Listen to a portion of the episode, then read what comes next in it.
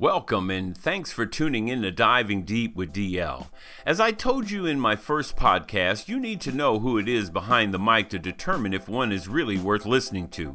You also need to know if what you are hearing is the truth, and that truth is based on God's Word and not just mere words.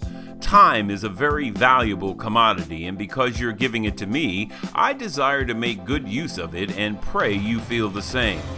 As a disciple of Jesus, I desire to live as God's Word is alive in me, and it's my hope God's Word becomes alive in you. Discipleship is more than just going to church and trying to be a good person. Being a disciple of Jesus is a way of life. This is my story of grace. You got your tanks? Let's dive in. I've titled this podcast My Damascus Road. I believe everyone has a Damascus Road experience. In other words, you were headed in one direction, and God, in His mercy, at an ordained time, changed your direction to the direction He wants you to travel. This truth is based on God's Word. You can't just throw out things and not have it supported. And to say that I'm going in one direction and God changes my direction to the direction he wants to go would surely support this claim. And in Psalm 139:16 is that claim. Your eyes have seen my unformed substance, and in your book were written all the days that were ordained for me, when as of yet there were one of them. God has a day and for someone. I pray maybe today is your day that the Spirit of God changes your direction. Amen. I've also learned over the years everyone's life change is different.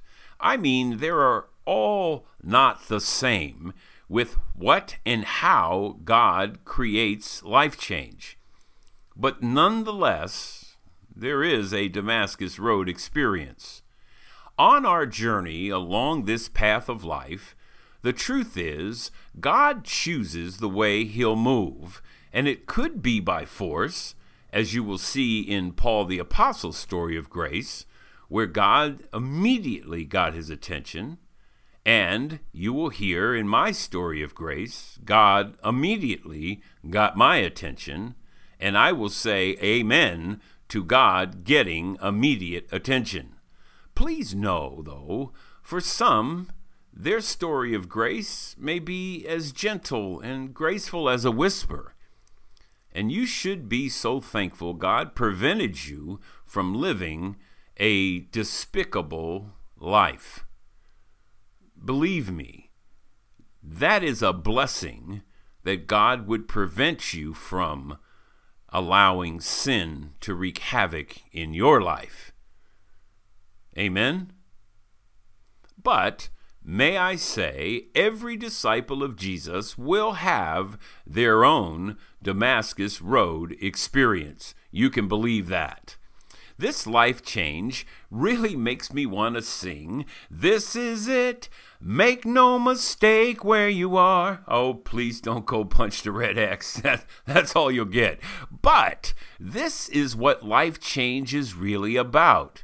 It's when you are living a life you think is the life you should be living.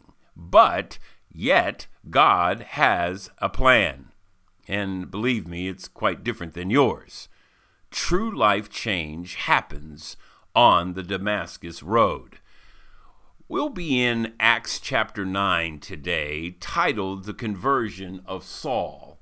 And I think it's a it's a great reminder for me, and obviously there'll be other listeners, I'm sure, will say a great reminder to them.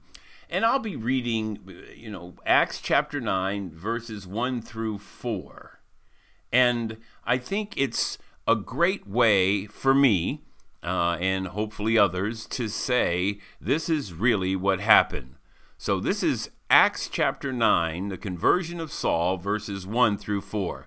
Now, Saul, which is really Saul, now Saul, still breathing threats and murder against the disciples of the Lord, went to the high priest and asked for letters from him to the synagogues at Damascus, so that he found any belonging to the way, both men and women, he might bring them bound to Jerusalem. As he was traveling, it happened that he was approaching Damascus, and suddenly a light from heaven flashed around him, and he fell to the ground and heard a voice saying to him, Saul, Saul, why are you persecuting me? So, as I read through that passage, and I'll give you just a little bit of, of, of why Damascus Road is ringing loudly in my heart, is I was at a point in my life shortly after salvation, I want to say probably three months or so, of my first battle with doubt if this really was the life change that really can happen. And someone had been talking about it's all in your head and these things really don't happen and you're like a flash in a pan and you'll be like a match and you'll light up and then you'll just sizzle out to nothing, which really caused a great amount of anxiety in my heart as to whether or not I was truly saved that day. So I went home and I got in my inner room as I've been reading God's word, and it says, if you go in your inner room and pray, your Father who's in secret will see you. So I went in my inner room, and I don't want to say I gave God an ultimatum. I want to say that I was at the point of really trying to understand what really happened to me in my life on that October day. And I asked him, Are you alive? And if you are, please reveal yourself to me. I was laying flat down on the floor. It was the first time in my life I had ever humbled myself before God. And his response was, On the road to Damascus. I had no idea what he meant by that. I was expecting him to say, Yes, I'm alive. So, of course, I got up and went to bed, and the rest of it is the life that I've been living ever since now for 17 years. But I want to go back to Acts 3 and 4. He was traveling, it happened that he was approaching, and suddenly he fell to the ground and heard a voice. So on this October day in 2004, I was at the intersection of Midway and Alpha. Midway is a three lane road running through Dallas, and I was on a two lane road going east and west, and Midway's north and south. And I came to the corner of the intersection, and the light was green. I had said earlier in that day to one of the brothers, Aaron, uh, Hey, Aaron, I think the Lord is trying to talk to me. Well, he was a disciple God had placed in my life. His eyes lit up, and I had nothing else to say. And he just showed a tremendous amount of happiness because he had been discipling me, if you will, in, in the early days of salvation. And, and so, therefore, I just didn't understand why I would even say that. So, normally I get in a car and I'm driving home home and I'm thinking about, you know, what is traffic going to be because I live 40 minutes from the office and therefore traffic jam in Dallas, you can add another 30, 40 minutes easily. Well, I come to the intersection and I'm sitting there with no radio on, looking at the light and wondering to myself, why would I say that to Aaron? Why would I mention that God is trying to talk to me? Well, the light turns green, and of course, you know, habitually we drive and I just pulled out because the light was green. Out of the corner of my eye, I see this red flash coming quickly from my left. I turn the wheel as quickly as I can, jam on the brake, and take a breath. That's really all I had time for. Everything comes to a stop. This is a busy intersection in Dallas. There are no cars moving but me and this fella in the middle of the intersection. I look at his face and his eyes are wide open, his mouth is wide open. I look down at the front bumper of his car and it is right in the center of my door and I couldn't put my hand between the distance from his bumper and my door. I back up and he goes on, and I proceed across the intersection and I look to the left, and there's a gentleman kind of signaling to me to roll down the window. So, of course, you know, I roll down the window, and he says to me, You didn't see that guy? I said, No, where did he come from? He said, Oh, man, he made a turn from the middle lane. I thought you were going to get killed.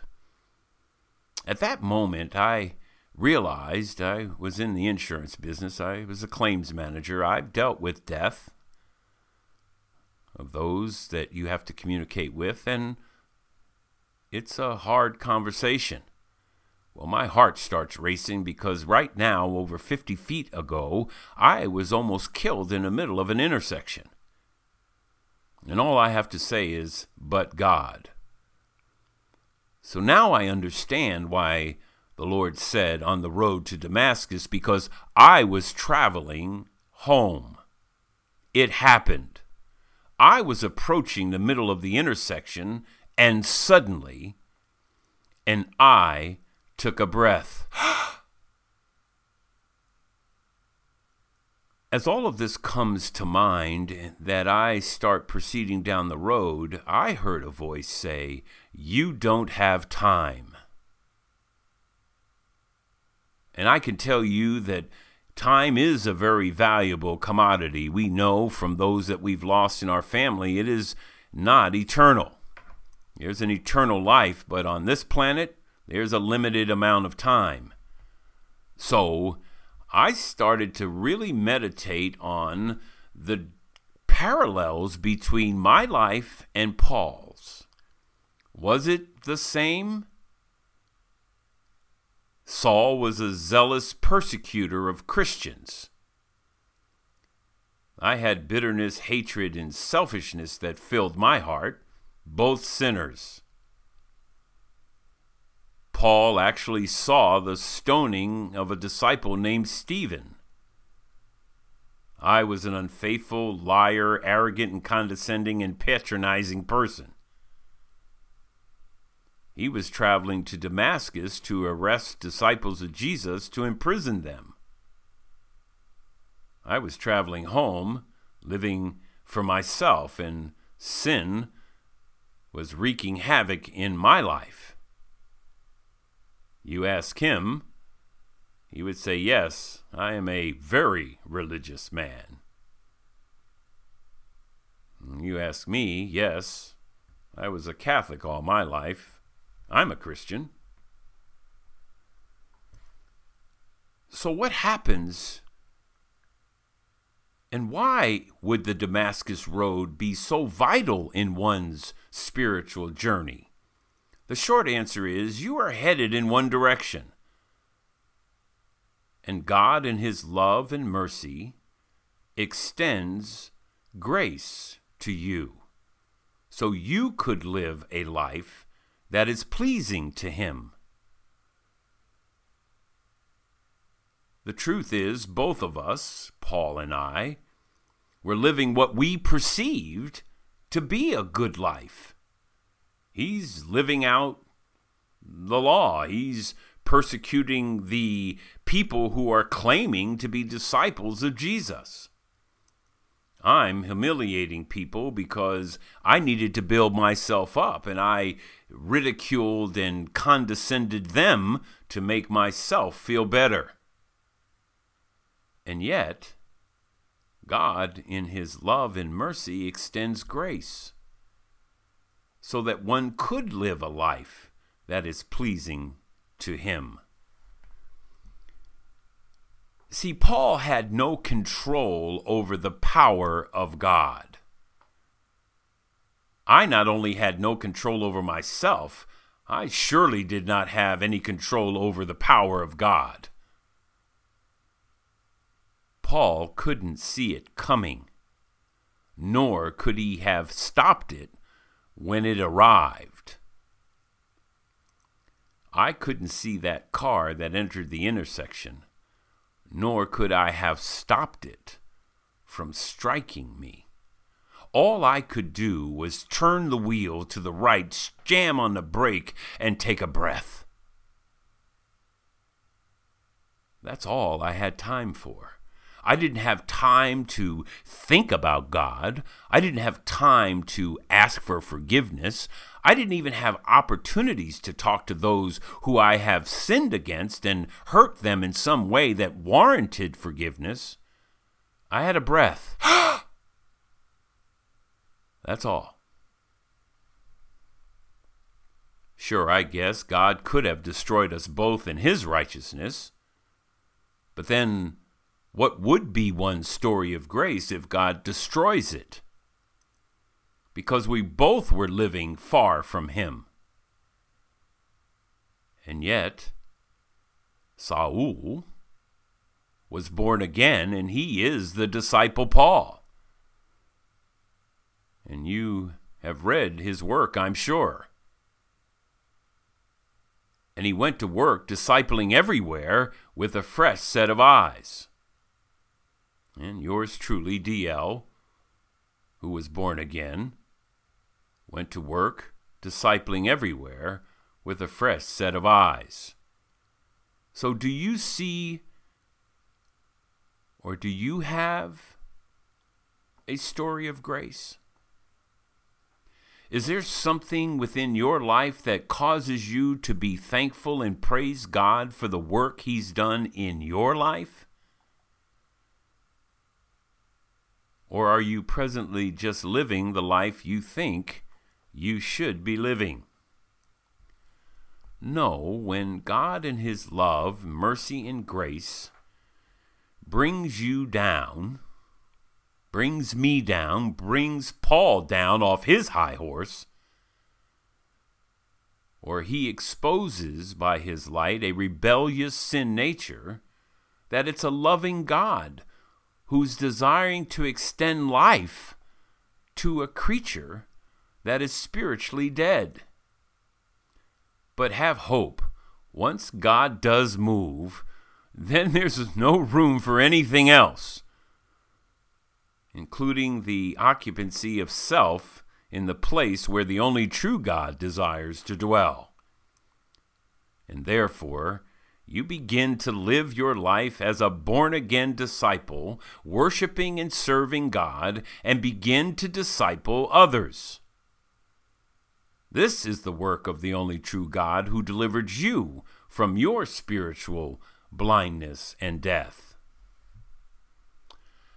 As we begin to head back up, there's a passage I want you to take with you this week to meditate on. It's 2 Corinthians 5:17. It was one of my first memory verses because it gave me a tremendous amount of hope. And it was the kind of hope that couldn't be shaken because of the promises of God. And 2 Corinthians 5:17 says, "Therefore, if anyone is in Christ, he is a new creature." The old things passed away. Behold, new things come. When this passage comes alive in you, please know by the power of God, sin will no longer control your life. That's the old things. You are made new by God, and being born again, new creature, the new things that come are God's Spirit comes upon you. And now God's Word, His works, and His will begin to be carried out in your life. Being born again makes you this new creature that is one of His disciples. Praise God.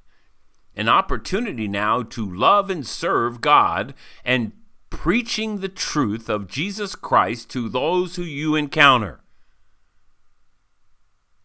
So, regardless if it's a flash, screeching brakes, or a quiet whisper, you were on the Damascus Road, and God entered into your spiritual darkness and brought not only His marvelous light, but he delivered you from the domain of darkness.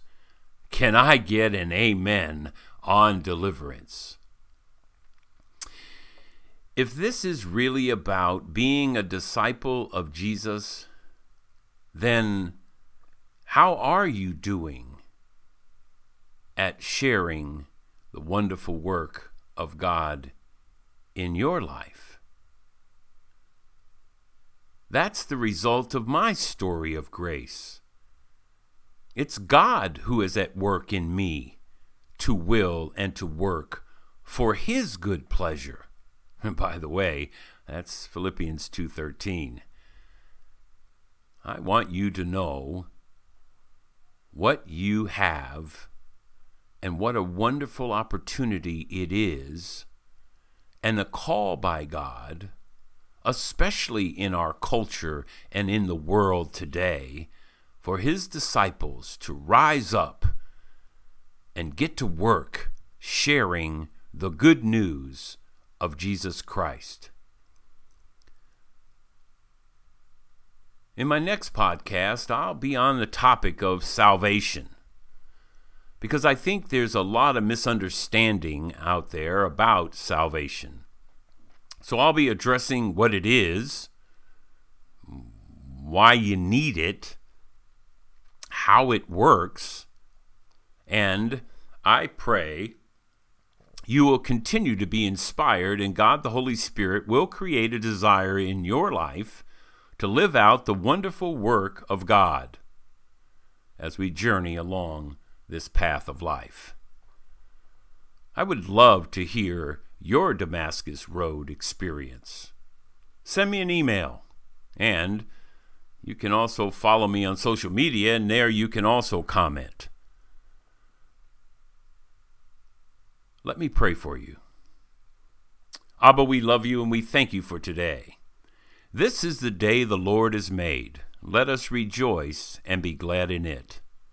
Abba, you know, without your work done that day on the Damascus Road for me at Midway and Alpha, they don't hear a peep from me but it was by your love and your mercy and grace that you extended life to me, and I am truly, eternally thankful and grateful for the life you had given me.